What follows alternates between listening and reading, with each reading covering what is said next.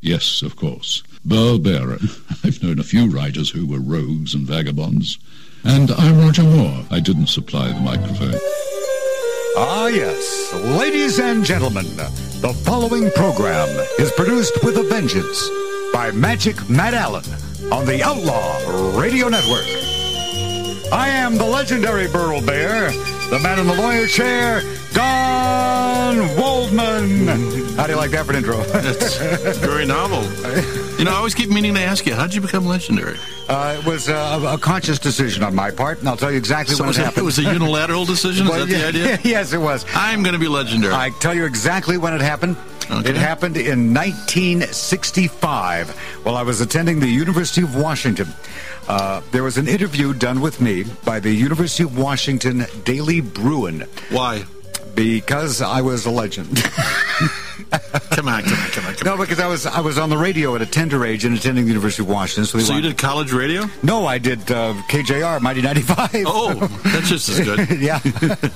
while, while I was going to call, I was working three radio stations simultaneously for a while, uh, using the same name, three different formats, which was not too common. I was doing Soul Radio KYAC in the morning as, as Burl Bear Prince of Darkness.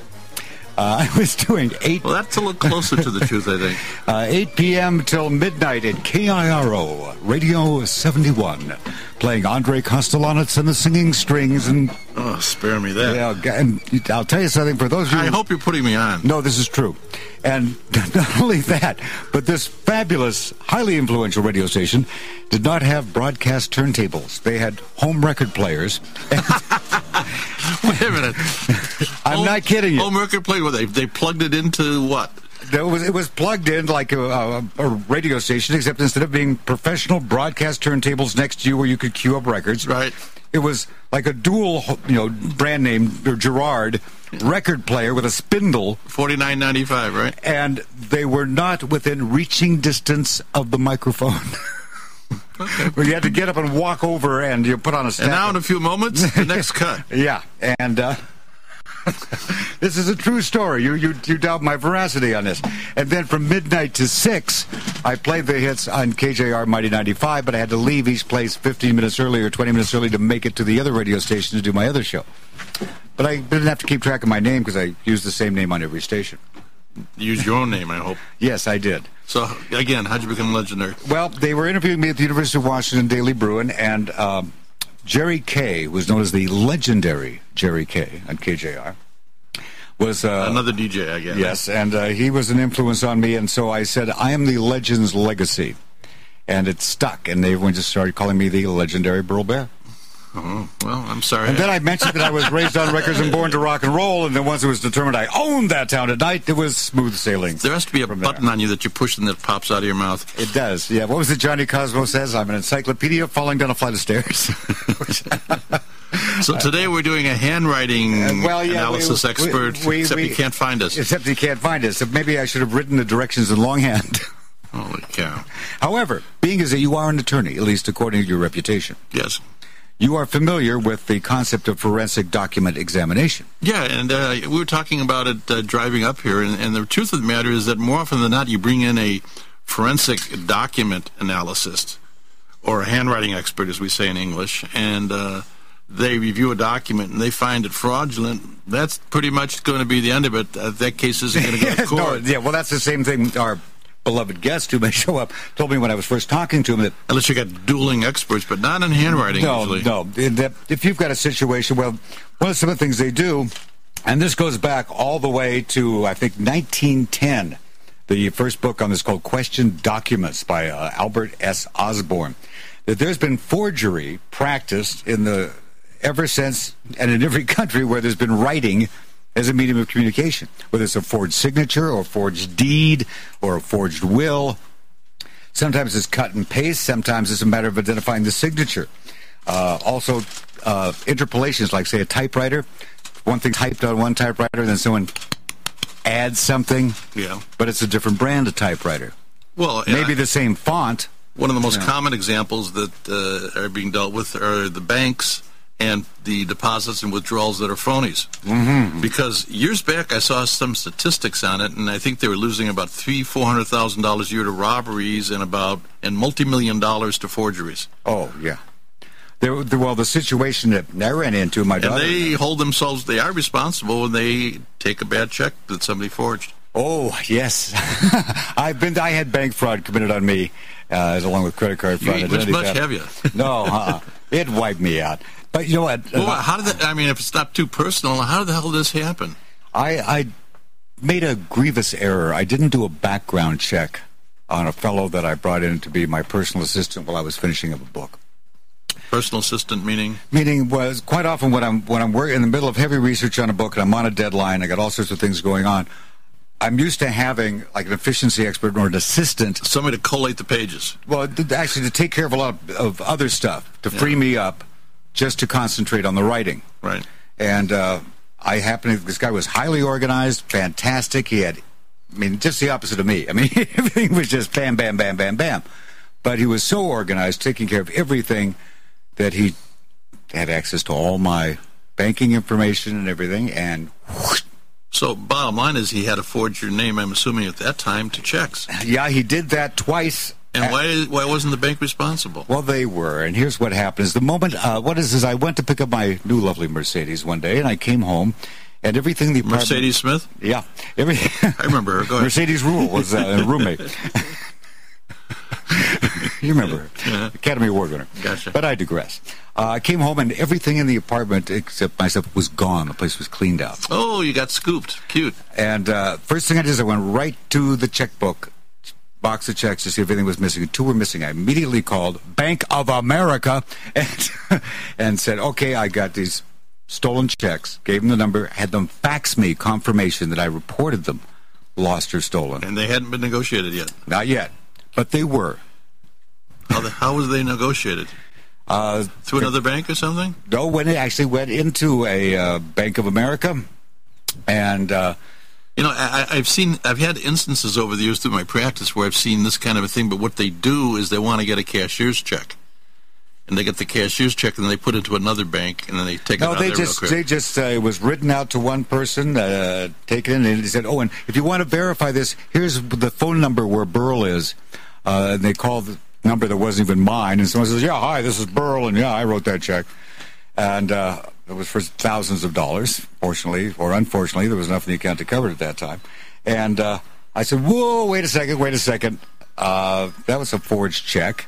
In fact, uh, here, here is my confirmation from the bank that I, s- you know, ooh, sorry about that." Sounds like pretty good evidence. So they refunded the money, except about three months later, they pulled out half of it again. For some reason, one of the checks was circulating somewhere in the bowels of their system, wound up in Denver being processed, and they just went ahead and ran it through again and took the money out of my account, which was horrifying because I just. Well, not just horrifying. it seems they're responsible. Yes, uh, and when I po- pointed that out to them, I said, "Well, we didn't do a fraud investigation on this particular check." I said, "You don't have to because look, here's my documentation." Right, right, right, right, right. I said, "I want a letter from you." So, okay, here's where it really got complex. I had just written a check. I had two checking accounts, one with B of A and one with Wells Fargo. I I had money going into B of A, and then I would pull out money and put it into a local Wells Fargo account for paying, you know, local things. Wells Fargo thought I was doing check kiting because the check bounced that I wrote to Wells Fargo. So they froze my account, returned all my checks, ran up like $600 in, in fees. Nothing like a little surprise. Yeah, and so I said to B of A, hey, listen, uh, you really screwed up here because you, know, you go back here, see, look, way back X number of uh, months ago, these were reported lost or stolen, not to be honored. I said, I want a letter that says, now, the letter they wrote merely said, Were you doing this by phone or in person? Oh, in both. Because in person is much better.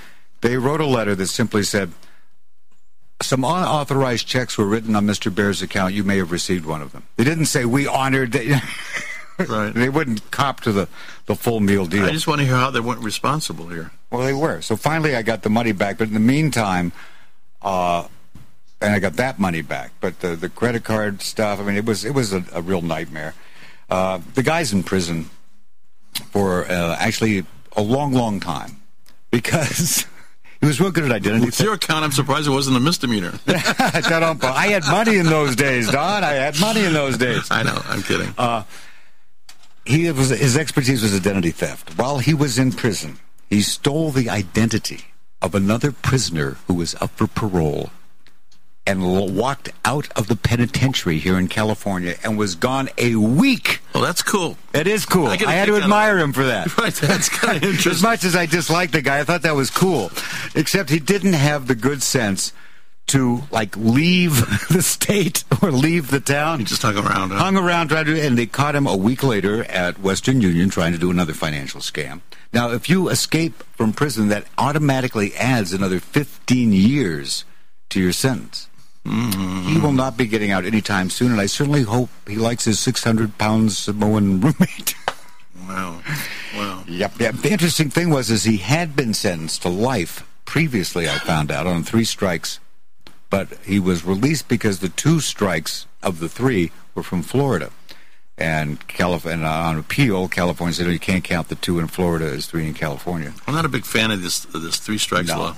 Uh, it's too many exceptions and too many problems. Well, that was the, s- the situation with, uh, with Arthur Lee, may his soul rest in peace, of the famous for the rock group Love, uh, who uh, had two against him from years before. And he moves into a new house here in uh, Los Angeles, and one of his uh, friends helping him move in upstairs finds a handgun in a box upstairs in the like in the attic. This house he's moving into. There are a couple billion of those in the country. The guy picks up the gun and he, you know, like an idiot, pulls the trigger and, and fires it. Illegal. Go ahead. bang. So call the cops, whatever. The guy says, Guys, I found this up in the attic. It went off. They didn't bother him. But it was Arthur who had just bought the house or rented the house. Had two strikes from 20 years ago or something. They go, "Oh, Well, you're a convicted felon. You can't be around a, a, a handgun. This is reminiscent of the loaf of bread with Jean Valjean. Yeah. He goes, but, but, but, and everyone's going, but he didn't even touch it. He didn't even see it. He was, he was outside downstairs moving boxes. This guy finds it in the attic and nope, sorry. He got, uh, for like 14 years, served seven before the whole thing was overturned. Whoops. Well, finally it was, it I'm was- sure they it was- apologized, though. It's, oh, we're awfully sorry. Of course they did. How, how much did they pay him? Uh, Probably not a damn thing. I thought they always compensate him Yeah, under false sometimes imprisonment. I just uh, Imprisonment, rather. What was the guy who got? Uh, they figured out it was something like five dollars and fifty cents an hour. They uh, they rec- yeah, I've seen that recompensed him. kind of calculation. I just sort of shake my head. And thank God I'm not doing that kind of law anymore. Yeah, well, was it we were talking about Geronimo Pratt? FBI wrote him a check for sixteen million, but he spent twenty seven years, most of it in solitary, for a crime he didn't commit. wasn't even in the same town. Well, that's got to be with $5.50 an hour, I would yeah. think. Well, at the FBI said, "Yeah, we framed you. Sorry, here's sixteen million. But that So it was uh, this Michael Matoff who was wandering around trying to find us. Where did you run across this uh, I bumped into him forensic through. document analyst? uh, bumped into through mutual friends in Santa Monica. and We struck up a conversation, and uh, he confirmed exactly what you said. Is that uh, he talked about a particular case that I wish he was here to say, where attorneys come to him and say, "We have a situation we think uh, was either uh, deeds or wills or something were forgeries," and he examined, goes, "Damn right they are," and of course it didn't go. Of course, all they do is go, as you say, go back to the other. yeah, I ran people. across this years back in a codicil to a will that changed everything. Yeah. Not for long. Not wrong. well, also there's a thing of of, of doing uh uh, cutting and pasting from one do- or taking a, a real signature off of one document and then trying to cut paste, you know, lob it onto another one. You know, in this digital era, I wouldn't think it's that hard to do. well, this also makes it, uh, yeah, it does make it difficult. In, the, in this digital era, but then again, if you're going to have things notarized and all sorts of stuff like that, Well, you can forge a notary too. yeah, with the little raised thingies on it, it gets real difficult. It's like will contesting, you know. Back in Illinois, when I first got my first license, there they had the system where you had to have a seal on top of the notarization. Mm-hmm. You know, signed, sealed, and delivered. That that story. Signed, sealed. Exactly. The uh, the interesting thing about if you're trying to do a forgery, and I, would- I'm interested, like on the Howard Hughes, uh, Clifford Irving I know, case. a lot remember about, that? I know a lot about that case because my former partner was very involved in the Mormon wool case. Oh, So knew all about the, the Dumar will and God bless Harold Roden who was handling it and uh, That was quite a story because uh, everybody in the courtroom, that is all the clerks, bailiffs, and whatever, they were convinced that the will that Dumar presented was authentic. And there was a European handwriting expert who so testified, and yet the verdict came in that it was not authentic. On what basis? What did uh, what they base that on? They based it on all the testimony of the other experts, blah, blah, blah, blah, blah, Oh, blah. so they had battling experts. Well, yeah, and all that was involved was about five major hotels in Las Vegas at the Oh, well, there wasn't much at stake in that one. time. No, not much at all. Did you ever see the Orson Welles film F for Fake or read Clifford Irving's book, The Book About the Book? Or see the Richard Gere film? I saw the Richard Gere film. yeah, Richard Gere film was fairly accurate, except they changed some locations. But uh, all, all in all, it was it was uh, it, it was dead on.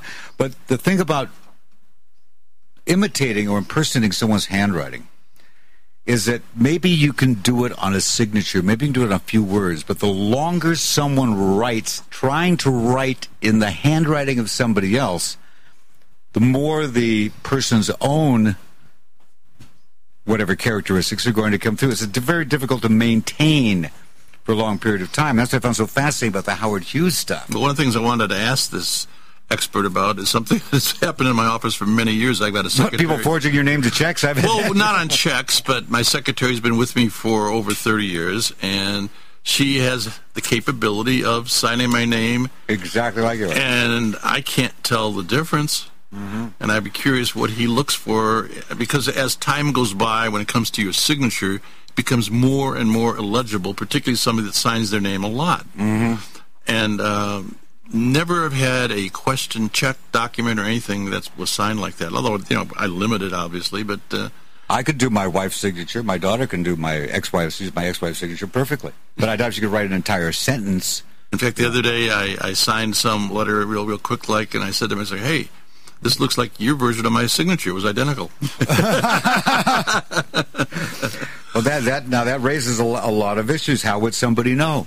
Well, they, they wouldn't. But what I was kind of interested to hear about is uh, what this expert claims that he can determine. That is, he's telling me that he can uh, find personality traits, quirks, behavior profiles from your signature, and that to me is like fortune telling. I can't. No, he, s- he says it's not like fortune telling at all. He says there are certain ways that people do lines in their signatures or lines when they write words, the slants, the directions, whether how weighed uh, letters are connected, not connected. That uh, by having a database of millions of these, which apparently this is has been an ongoing process for for decades of using this uh, using a certain technique, that there are like symptoms, and I'll g- give you an example. Give me an example because I find this very difficult to believe, and I intended on challenging Mr. Madoff on this very concept. is the very I wrote out a, a, a sentence form or paragraph, whatever, and he looked at it. Does he give you the sentence he wants you to write out? Yeah, everyone does the same one, Okay.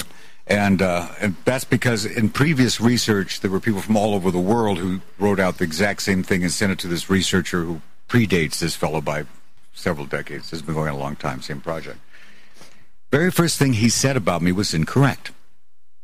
Well, that's not, not a good sign. Yes, it was a good sign, but I'll tell you why. He said, uh, "You're a good swimmer," and I said, "No, I'm not." In You fact, got you're a good swimmer from your handwriting. Yeah. Now, so now let me, No, now let me, that- let me- that's a no, wait, hard wait, sell. No, no, let me tell you why. And when he was incorrect.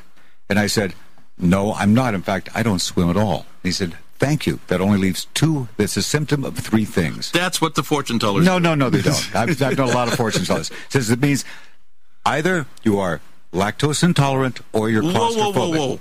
From swimming, Yes. to lactose intolerant. Tolerant to claustrophobic. Isn't that They're the kind same of a symptom. divergence? Yes, completely.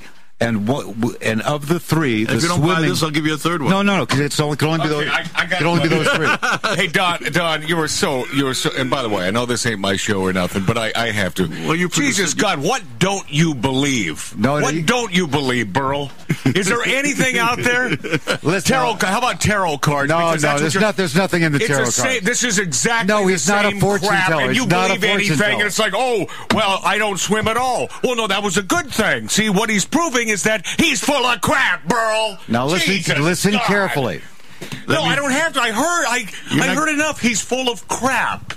And by the way, these these handwriting analysis experts have been disproven time and time and time and well, time they're again. good when it It's- comes to authenticating whether a signature Whether or the somebody's is- signature. Right. That's it. That's as far as And I that's go where with it it. ends. But they cannot tell you what you do, what you are about. What it's you might as well read someone's fortune, as you were saying, Don. Because here's here's the classic example. So he says, write this sentence. So I intentionally write the sentence with all kinds of flourishes I don't ordinarily put in my Right. handwriting. How does he figure that one out? I am. You're gonna have to ask him if he gets here. Uh, okay, convenient. Yes. Now, the, the here is the thing. I said, no, you're totally wrong. I, he said, well, this particular. exactly. right. No, no, wait, and it wasn't like that. Bingo! No. And he also does behavior profiles from your signature. Oh, of course, and it's pure crap. It's pure crap. Uh. God, I wish this guy would show up so we could pummel him. He's a nice guy. Interesting, you were talking about your signature. Your signature changes over time. He said the guy whose signature has never changed is Charles Manson. well, he's a- Most he's a people consistent wacko. so- consistent wacko. But everybody else, you like my signature's changed over years. Matt's has changed. when he worked at to, Mine is a chicken scratch at this point. was it when you were seventeen. no, when I was how do you 17, I used to know? make each letter, you know. But now you're a busy man. You don't have Mm-hmm. time for And that. then it became the first and the last letter. Now it just is. Blah, blah, blah, blah, blah. but uh, getting back to the legal application, Well, I of still these, want to hear about how he went from lactose intolerance. Oh, I'll tell you why. It says- from swimming. very simple. I'm, Okay. sure, I'm sure it's simple. It is very simple. It's simple for Burl. It's simple for Burl because Burl's a simpleton and a big dummy. I did not say No, that. I did. And that's not what I was inferring. Uh, that is I'm glad this guy didn't show up. We're having too much fun. Okay. Maybe he will show up. We'll still have fun because he's, he's a fun guy. The just as with say a physical symptom can indicate a few different things. There is one writing symptom or stylistic symptom that indicates only three things. And he's mentioned the most common one first. And I said, no. He says, oh, that only leaves two. Which one of these two is it? And I said, that one. He says, okay. Then he went on and uh, you know, went on. All and- right, so I, I heard about swimmer and lactose intolerant. Intolerant. There was a third. the third one was claustrophobic, which I. Oh, well, that goes right together. No, I'm they- a- they don't go together. Excuse me, I'm a Virgo. Tell me about. Oh no, it's not none of that. None of that. He- It- he's it not is- into it's that all at all. about that. He's It's the not into same that. crock of crap. I prefer tea leaves myself. No, we're not into tea leaves here. Interesting. He did an interesting comparison of Albert Einstein and Richard Nixon's handwriting, which is Comparison. yeah. There were All similarities. right, I, got to hear if you remember it. Jesus, That is that Richard Nixon was in, or uh, was I guess he's dead now, isn't he? they buried him. I hope so. Yeah, well, he'll be very surprised if he's not dead. That Nixon was incredibly brilliant. He says, however, as you watch Nixon's handwriting change through the course of his presidency, as all these things build up, he starts, it goes- it Did his starts falling signature apart. gets did his signature gets smaller and smaller? and smaller. yeah. Well, yeah. She showed me that at first. It was Am I- I'm not a crook. Yeah. I'm not a crook. Yes, I'm not a crook. I'm not a crook. And every time he'd write that, the I would be big and the C would be big, and the longer it went, the C got kind of shaky and smaller. Then it- no, it By actually, the he time he showed left that- office, it was an X. Right, there- there'd be a big R. You could see the full name Richard, and a big N with a Nixon. And as time went on, after a while, all that was left was like the shape of an R, and the shape of an N. And by the end of his presidency, just kind of slowly went down. You know, you and you, Burl Bear, you and uh, Rosie O'Donnell, you need to get a room. Speaking of Rosie O'Donnell, Excellent. speaking of Rosie O'Donnell, she has a book out. You know, Oh, super. Can't wait. uh, it's called. Uh, I'm a big, dumb, fat idiot who believes in every conspiracy theory. No, that was the prior book. yeah, that was the first one. No, this one's called. Uh, what is it? Something about being a sicko celebrity. You mean a pseudo celebrity? Pseudo. well, she- She has celebrity status. You mean, uh, of course she does. She's a one trick pony who did a great Oprah Winfrey impersonation for many years. Did she? And then, I don't know uh, why Madonna found her so enjoyable, but Madonna helped her career. They I mean, both uh, they both appeared in the movie Game of Their Own. Yeah, League I, of Their Own. excuse I mean, more you know, more power to her. But I, I this this doesn't come from someone who's never uh, met her. I'm I filled in for her at VH1, which is how I got my gig. Did you meet her At and VH1 in interact New with York. her? Yes, and I thought, wow, there is a. See, but for her, what would have happened to your career? Did you say butt for her? But for her, but for her. but for we do not talk about but for on this program. This is a high class station here. Yeah, I don't get it. She was good in that. Remember that movie we were talking about a few months yeah, ago. where she with- does a monologue or whatever. it Guy- is. yeah, she she's was supposed to be great in that. She was. I mean, and, and she does have a modicum of talent, but when it comes to politics, she is as uh, over the top and idiot. noticed. uh, yeah, just nuts. Well, there's some real wackos. Uh, You know, one thing I've Yes, had- Burl, there are. There are. I have had same thing with uh, with rock stars and actors and stuff.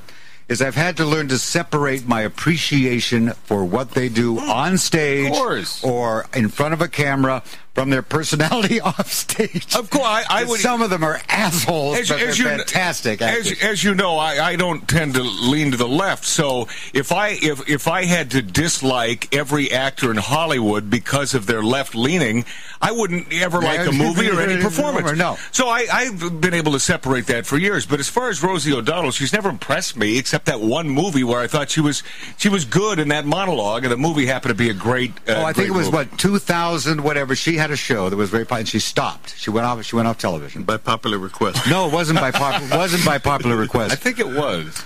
I don't know. I was, don't I really- was- I was I don't just recall. glancing through the book. There was this whole thing about her her uh, her mom dying and her addiction to celebrity, and she had a lot of emotional crap going on. And then she came back and kind of had to kind of reinvent herself, I guess, to a certain extent. We should have her on the show. I think would be uh, would be entertaining. That friggin' tongue of hers m- must work as quick as a weed whacker. That little wire in there, Yeah. because this broad that she's with is a good-looking broad. Is she? And you compare her uh, with Rosie O'Donnell. Holy cow! It's wildebeest meets the uh, beauty. She- well, there must be something in there. That's what I'm saying. hey, There's did a you get match that for picture I everybody. sent you, Matt? oh yeah, that was fun. Yeah, that was a good. That's on. You uh, can't see it Facebook. on the radio, but uh, It's on Facebook. See, if you ever put this kind of a, an expert on a witness stand, and they start talking about personality, no, they don't. You, traits, but you don't ask them that when they're doing docu- forensic document you, analysis. you get into a couple things. First of all, where did you learn this skill? What courses did you take to develop this skill? And is it a science or is it an art? I'm Oh, not a crook. Of it's course- it's an art, right? So it's capable of interpretation, no, I right? think it's science. and uh, so you're On the going to. forensic document analysis is science. I, I would love a witness like this on a witness stand. Have you ever used? Uh, of course, as you say, Well, when I've you bring used, E in a yeah, I've used experts, but always just for purpose of authentication or yeah, that's well, it. because you wouldn't bring someone on to talk about personality traits in a court of law. Mm, yeah. And, Although and I can remember, it's the- we come back to the Fry test again, which we talked about last week. that's the inadmissibility test. Yeah, and that is, do enough scientists agree on this to make it? Uh, that was the problem with DNA. well, when it that's the first came reason why these lie detector tests don't come into evidence in the federal system. out. because there's you can fake them, you can mess them up. They're the Fry test; it doesn't fly, Mm. Uh, that was the same thing as I mentioned last week. and it Before doesn't it doesn't work in the state system either for the same reason. Before they had DNA testing, the closest thing to it was called allotyping. And uh, No, they had this. Uh, I I went through the era. It was tissue typing is Yeah. what they were really doing, and they used to use these in paternity cases where there was a uh, based on the statistics they could Mm-hmm. exclude you from paternity, and they could come up with a match to a point because they would use these tests for purposes, for instance, of a heart transplant. Right. But they were. It was never as exact as it could be. it never is ex- not as exact as DNA. No, no, not even close. But see, in the Kirby Anthony trial, which was where Kirby Anthony raped and murdered her, uh, his aunt and, and killed her and her two little kids, which is a horrifying case. This is a year before DNA. And so what they were using was called allotyping, and it had to go through that whole Fry test thing of is this admissible? And it was also the first case where an, uh, a profiler, an FBI profiler, was allowed to testify. Boy, I would love to hear the foundation for that testimony. I could, Because these profilers, to me, are one step away from the what do they call these uh, distant readers. Yeah, this is this is the difference. We've had some real close to profile like uh, uh, Kathleen Ramsland. Remember, we asked her, "What does it take to be a profiler?" And she says, "Working for the FBI." That's it. now, see, in that particular case, they took the crime scene photos and they faxed them to a fellow named Judson Ray, FBI. He said, "Based on the crime scene photos, what can you tell us about the person who did this?" And he sent back a list of seven things. And he said, "The person is the youngest in the family." Terrific. He has a physical defect that is very minor but major to him. He's worked at a variety of menial jobs. He knows these people intimately. He's not a stranger. And with the way, he had seven seven things from birth order to age, what his age would be, all based on the crime, sc- how the crime scene appeared. And every one of them, bam, bam, bam, bam, bam. In fact, they were ready to go in. and Yeah, but you're not going to use this kind of profiling to find somebody. It'll match somebody who you ultimately catch. Well, no, I was the other way around. They almost were going to arrest a fellow who lived upstairs from the victims because he had uh, he was a previous conviction for a, a sex crime. You know, he was in their database, whatever. He lived right upstairs from the victims, and they said, "Oh, well, here's a guy who's uh, with a previous whatever."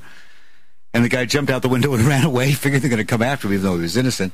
Well, therefore he's guilty if he ran away. You know how Well, he that was- works. yeah, of course. He figured, oh, they're going to come after me because I'm, you know, I got a, a history, even though he didn't do it. And Judson Ray said, no, that's not the guy because he doesn't know him. I can tell from the way the bodies, the way the the killings took place. They were strangled. They were laid out in this particular way. That this person knew them. It's someone who knows them. And this guy really didn't know these people at all. Well, he was absolutely correct. It was the nephew.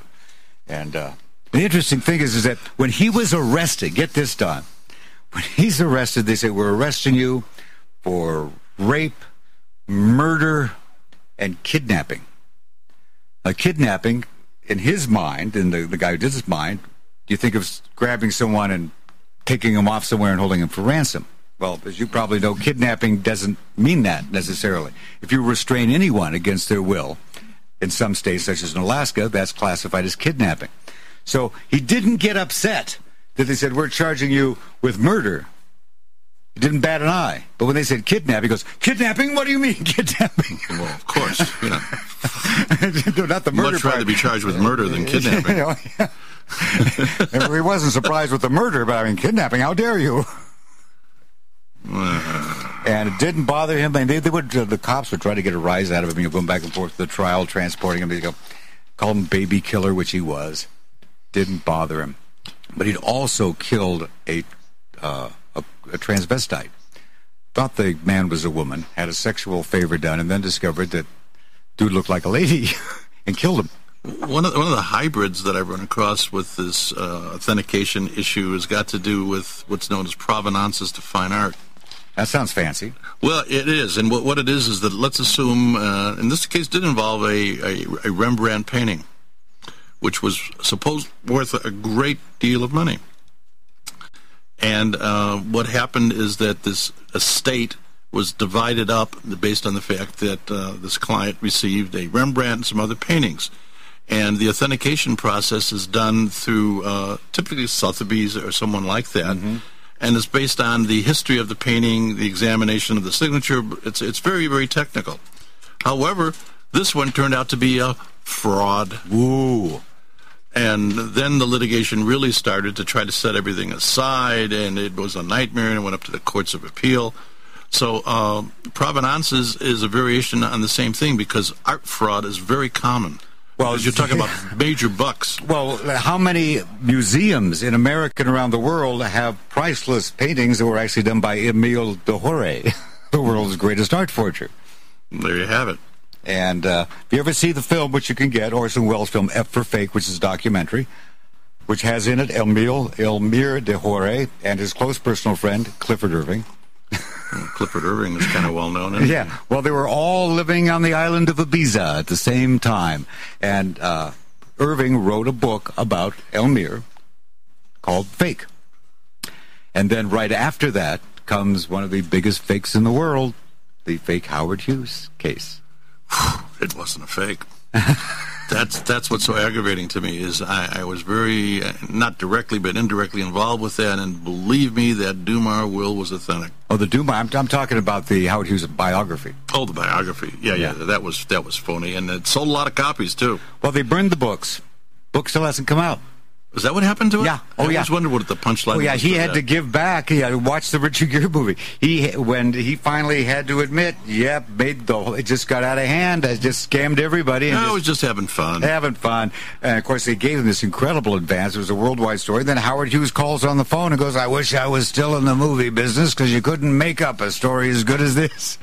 What was- Excuse me to butt in, Burl, but um, Don was starting to get interesting here. oh, sorry, no, about the you said Wilmar. What'd you call the guy? Kumar. Dumar, Eldon Dumar. You know, the so the movie, of course, it came out, and it's about. What was the name of the movie? Because Melvin, I mean, uh, Howard and me. yeah, it wa- a hundred percent accurate. Now wait, but uh, but go back to your facts because I I've always been fascinated by this, and I think as um, as almost a uh, uh, a person of this earth, I think we want that to be real, right? We want that. Yeah. Oh yes. I mean, Well, when 'cause you how hear- cool, and but explained in a When we heard the story, But explain tell us the in a story, nutshell. yeah. Tell the story. The story was that he picked up Howard Hughes on a highway somewhere out in Nevada. Right, this old this Old old decrepit- Wearing shoe Leopard guy.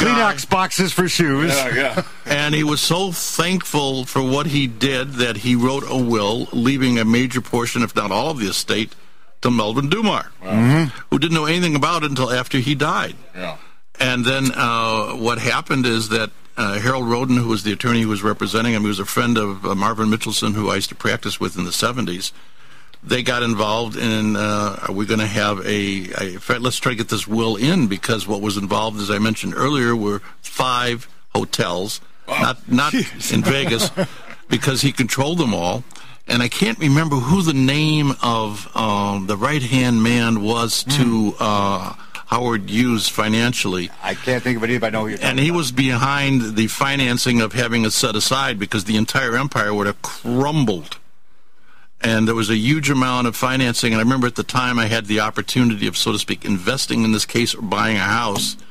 I bought a house. Oh, you say that? We say that with such sadness. Just no, no, I didn't because I, I watched uh, Mitchelson and some others invest an awful lot of money, and Roden pretty much invested his career in this damn case. The thing was tried for months. But did they in- E. do, in Las not Vegas. do some forensic examination Sure they did. of of his signature? And of what his had writing? happened is that uh, Roden had obtained the foremost handwriting expert from Europe Mm-hmm. who testified that it was real. Wouldn't that be fun if we had one of those experts here today that we could ask him? We could query him regarding these things. And uh, the estate got uh, some other experts. So what did locally. they say? They said yes or They no. finally said that no, the Dumar will was not authentic. well, then why would we not believe them? Because, says Don, What happened? You as think I it's a said earlier, payoff? You think it's a payoff? everybody in the court was in tears. They all couldn't believe that they didn't find the will valid. The clerks, the bailiffs, the judge was a little shook up. Nobody believed other than the fact that it was real. No. And uh, bingo, and the jury comes in and says it isn't. no, it's a fake. Well, I mean, what you know, what is a jury to do? They they have to go with the, the supposed credible witnesses, the forensic folks. And they that- have opposing. They're For, opposing forensics. Oh, they so there did. was doubt. Yeah, they had uh, they being um, the the Hughes representative Dietrich was it? Yes, yes, yes, Yeah, yes. they had a, a, um an American uh, forensic, and uh, Roden used a European uh, forensic on that, and uh, it just didn't fly. And that's months of testimony and witnesses and whatever, and Dumar, and it, it just was a nightmare. Poor Mr. Melvin must have felt. Melvin Dumar must have felt bad afterwards. And yet, what else could you expect from somebody like Howard Hughes than to do something like this? Sounds very Hughesian to me. We'll be right back after this short break.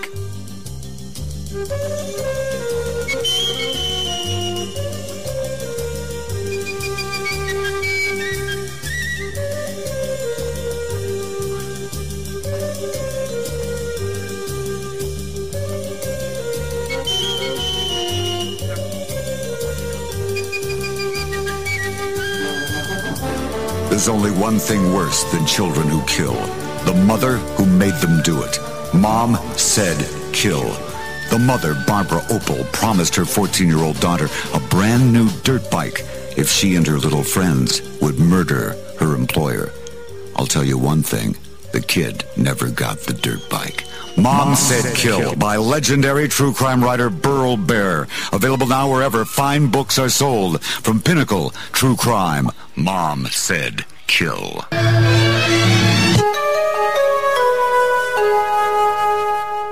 Yes, of course. Burl Bearer. I've known a few writers who were rogues and vagabonds. And I'm Roger Moore. I didn't supply the microphone.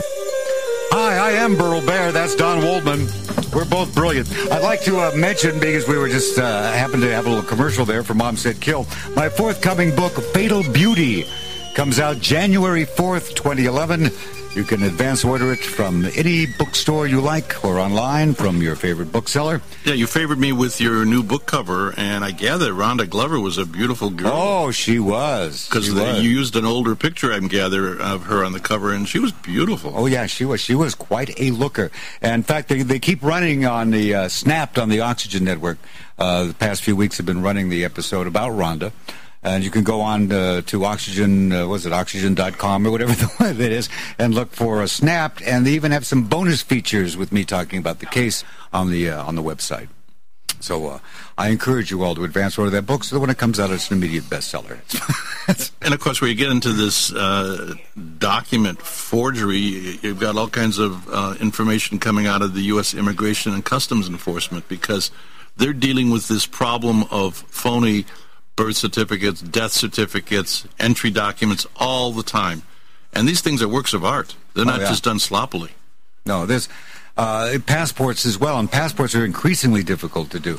Now, I did a book called Man Overboard: The Counterfeit Resurrection of Phil Champagne uh, about a guy who Is there changed. anything you haven't written a book about? uh, no, How many books have you now written? oh, I don't know a dozen or so. yeah, I mean, I don't pay to have them printed; they pay me to write these. Actually, uh, uh, that, So that how was- much of you goes into these books? Well, it entirely depends. If it's a one of my pinnacle true crime stories, I have to be the Joe Friday. Right. It's just just the Just- fact. just the facts, I'm, man, I'm just the the facts. narrator. I'm the journalist, and so any commentary, any wise, any of the wise ass commentary that I'd make, which Well, I you- wood. would. You, you get into dangerous ground when you start putting out opinions in a yeah. fact So I can't I can't put out any Well- opinions. What I do is I have people who say, "Put your opinions in my mouth." I got to remember that during the next show. uh, and, and what, in fact, uh, in in Fatal Beauty and in Mom Said Kill, there's a character who does commentary throughout the book named Jeff Reynolds. Jeff Reynolds. you say does commentary. What do you mean? It's Uh, qu- qu- I mean, uh, Quotes? I'll- yeah, quotes. There's quotes from gotcha. this fellow. Let's say, uh, uh, crime journalist Jeff Reynolds says, da da da da da. I'm Jeff Reynolds. Uh, that happens to be the name of the fictional Private Eye in my Private Eye series. Uh, and it says in the introduction that Jeff Reynolds is an alias for a well known crime writer. That just happens to be me. So, in this way, is I can give commentary without Burl Bear giving the commentary. And that's Okay. a, a common technique. Fred Wolfson also gives a lot of commentary in uh, uh, Fatal Beauty. A lot of it penned by me, So, with his kind permission. So that's that's the way around it. And of course, other books in my my novels, there's a, a lot of me in there. So, but when you're writing true crime, you have to be just the facts, man. And boy, and fact check like crazy. I have an error. Speaking of Man Overboard, there's a mistake in that book that I didn't know about until after it came out Eh, Of consequence or just well, semi consequence. I mentioned that a particular attorney who I wanted to interview uh, had died, and there was wasn't a way of validating whether this particular thing was true, particular incident was true or not. Well, about six months after the book comes out, I get a phone call from the, the, dead, attorney? I no doubt. from the dead guy. Hello. He goes, "I'm not dead." he says, "And I can tell you what happened in that." The particular rumors of situ- my death are premature, right? and he said, "Who told you I was dead?" And I said, "This other attorney." So and so goes, "That son of a bitch." Says he, he told you that on purpose, you know that I was so you wouldn't call me. Well, you don't file what they call a notice of errata when you make a mistake like that, do you? Nah, this, I mean it, didn't affect the major outcome. It just left something kind of unexplained. Is why was it this particular thing happened?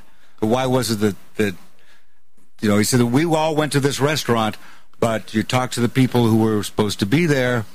None of them remember uh, the guy being there. Well, that's because actually they weren't there. There was a substitute that night. Wasn't, And- wasn't this wasn't this peripheral to the main story though? well, it had to do with the validity or veracity of, of, of a s- part of the story. You know, we went to this restaurant, we ate there, then we went out on the boat, but the people in the restaurant say, well, I didn't see that. I mean, it wasn't exactly like that, but the, the basic idea. Uh, there was, had I talked to this particular. I would think there private has eye- to be these kind of mistakes in every true crime book. It's impossible to get all the facts correct Well, you, you do because your there's best. big quotes around facts. Well, this is, as I always say in the introduction or in the afters of my books, any errors of fact are unintentional. I mean, every effort has been made to be as accurate as because possible. you're going to base a lot of what you're going to be doing based on, I would assume, on witness testimony, et cetera. And if that witness is incorrect, you're quoting incorrect facts. And quite often you'll have contradictory right. statements. And though things will change, this is very, I find this interesting, is that you will have the police report that only the police sees, jury doesn't see it. The testimony. That's because it's hearsay. You can't cross-examine a police report. See? That's right. the police report says one thing. The original interview says one thing. The testimony on the stand is slightly different.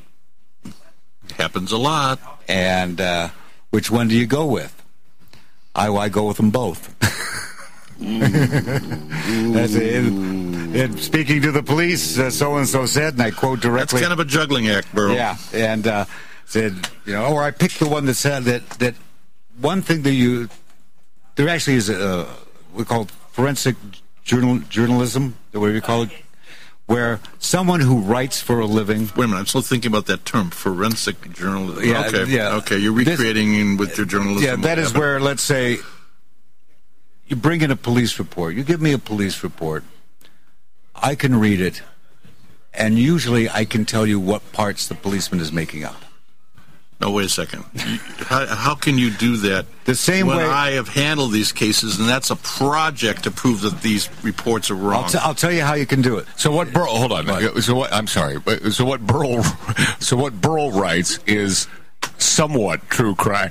No, it's- but, but as true, but as true as you can possibly get it. Well, yeah, no, as true as you could It's- possibly it- get. It's crime. almost true crime.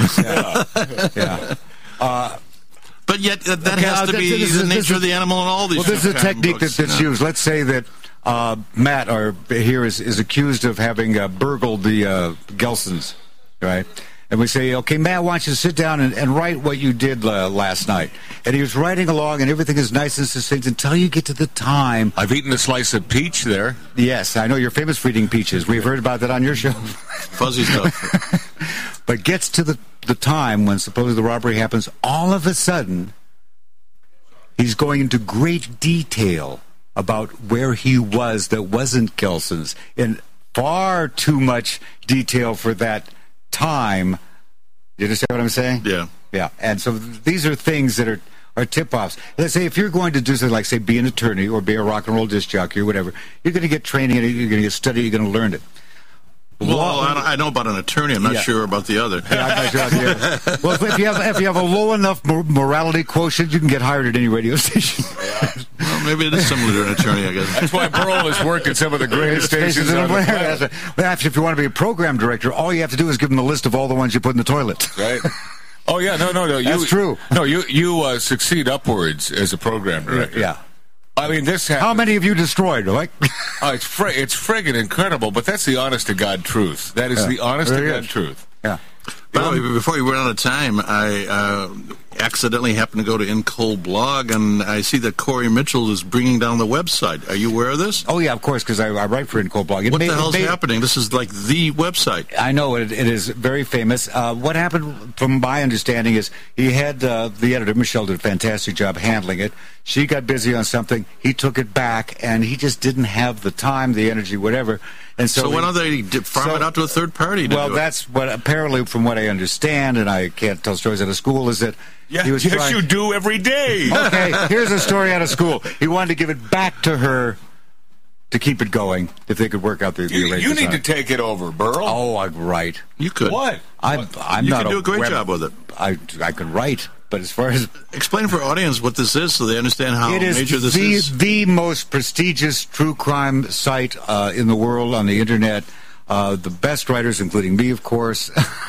And not just writers, by the No, way. no, no. Experts from all fields of criminal law. Murderers. yes. Well, those kind of experts. yeah. Uh, no, really, the, No, the, investigators. eh, the best, Top to bottom. absolutely, absolutely the best. Aaron Moriarty is very famous, who's on that from, uh, from what is it, 48 Happy Hours? Happy Days. She played uh, Chachi's. Yeah, uh, she girl. did. Yeah. Yeah. she put on a little weight after that, though. but uh, it may be, it may still be not going away after all if they can work it out. Do you, do you want to restate that last uh, comment? about, about Aaron Moriarty? No. no, what she did say, though, and I got a kick out of it, it's, it's uh, in the archives on the show. Someone asked, How do you get such good guests? What do you do? Promise them a toaster? And so we said to Aaron Moriarty, You're such a, you know, uh, you know multi. Uh, uh, Emmy Award winner, all this. Why? Why are you on True Crimes with Burl Bear and Don Waldman? She said, because Burl Bear called me a crime hottie, and that means more to me than all the Emmy Awards. Makes about as much sense as anything else we've heard today, I guess. Yeah. now, where, okay, getting back to the thing about the f- forgery, etc. Sure. When Phil Champagne, that's be 1982, he decides to make new ID, get a new identity. In those days, you could get yourself a Letraset kit and sit down and make a fake Rhode Island driver's license to get into Mexico, and they didn't know the difference. Now it's not so easy to make a fake driver's license. It's or a not fake- so easy, but they do it every Yeah, day. it's Yeah. done all the time. But he could just get an electric, you know, sit there and scrape it and cut and paste In it. fact, last I heard, the going price for a phony was hundred bucks. Hey, they, they, Heck of a well, deal. They sell them over there. You know, the, the world's greatest, uh, or at least the best pastrami in Los Angeles, Langer's, right in that neighborhood. They're Really? selling crap all the time. Oh, they're selling uh, IDs, passports. Needle Park, yeah, right next to the courthouse. MacArthur Park. They're right next No, to the it's- courthouse. Very close to the courthouse where I visited uh, Many times. You mean the the, ins- the the courthouse of insanity? it's sort of what I, I can't remember Burl's. I mean uh, uh, um, Don Waldman's explanation of why this exists, but this is this fantasy weird courthouse where, depending on what floor, you'll find. Bizarre '60s pictures up on the wall, and pe- you know which one. You went there with me. It's like the freakiest. Really? Oh, it's, it's what like what a- part of town is Th- this? that's that Commonwealth courthouse. it's the weirdest thing. And you high-powered divorce guys, they they don't want to have anything to do with that joint. well, what they also do sometimes, uh, this is a real bizarre court. It really It is. is. It is. I've is never that- seen a non-bizarre court. I've had several what they call long cause trials magically be transferred over to that courthouse for trial, Mm. and uh, it's Bizarre? I, I don't know what to tell you. I mean, there's little kiosks all around the courthouse. What, selling souvenirs? No selling representation. It's a cr- it's a crazy. I ain't making this ass joint. Oh up yeah. Uh, no, I'll, I'll underbid him. I'll be your lawyer. because one of the side things they're doing do over that. there, they're involved in the uh, child support enforcement against all the people who can't afford lawyers. ah. And uh, if they don't get lawyers, they can get in a lot of trouble over there. The, the one that I think is fascinating about uh, Los Angeles is this is what was the figures on this? Six hundred times a month, at least this transpires, is a woman says, "Hmm, I'm having a baby." Let's see. I bet Matt Allen would be the good baby daddy. Right. So I'm going to put down that uh, Matt Allen is the father, and let's see. I'll just pick an address. Uh, you know, 1839 Crestline Drive. They they do that. And uh, they sent out a notice to Matt Allen to contest this to this address where he's never going to get it. Right. So he doesn't respond in time. Boom, the judgment is against him. Guilty until proven innocent. 600 times a month this happens in LA. Oh, makes sense. and I wonder how many of them can afford to set these damn things aside. And the worst thing you can ever do is if you accidentally make a payment. if you make a payment, Usually, what happens is not accidentally. All of a sudden, somebody's levying against a bank account for payments. Then you got, then you got to prove it, and you Yeah. got to start from square one. hello, it's, is that exciting? oh, and don't get into the whole thing about guardianships and, well, well, hey, boy, time sure flies when you're having fun. Next week, we have Who we got this? Tony DiStefano, author of King of the Godfathers. This the guy, name- I mean, it, it's the Italian stereotype, I suppose. this guy, but I Pul- expected it. Pulitzer Prize-winning author, Pulitzer Prize-winning journalist from New York. Huh? Uh, he also, ironically or interestingly enough, wrote the first in-depth study of America's response to human trafficking, the Human Trafficking Act, Victims of Human Trafficking Act 2000. We did so many shows about that just recently. Uh, Yeah, so he- he's going to mostly concentrate on organized crime in New York and the last the King of the Godfathers, and that uh, that'll be next week. The week after that, woo boy, we got the guy who stole Elvis's body or tried to steal Elvis's body. Didn't we have this guy on before? no, no, we've been talking about him. He's going to be coming, and Or with him, somebody else had something to do with and that. with him, uh, Steve Jackson, uh, who was here when Yeah, I I wasn't. interviewed him, right. And uh, that's coming up on the plate. We got a whole bunch of great stuff in August. Anyway, Magic Matt Allen, the Demons of Decadence, including Don and myself, will still be here. but first, we have to do the most important thing of all. We gotta sit back, relax, and play the hits. Come on, whoa. Ooh, I'm knocking over bottles. and I didn't mean to. It's a good thing they didn't break. Right here on